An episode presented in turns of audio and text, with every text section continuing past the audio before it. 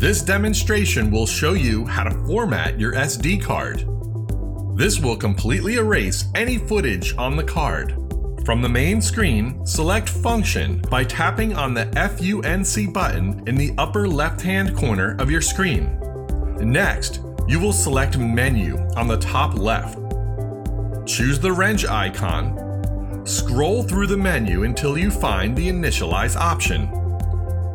Choose the button to the right of the hard drive and SD card icon. In this menu, you will be able to choose the drive, SD card A or SD card B.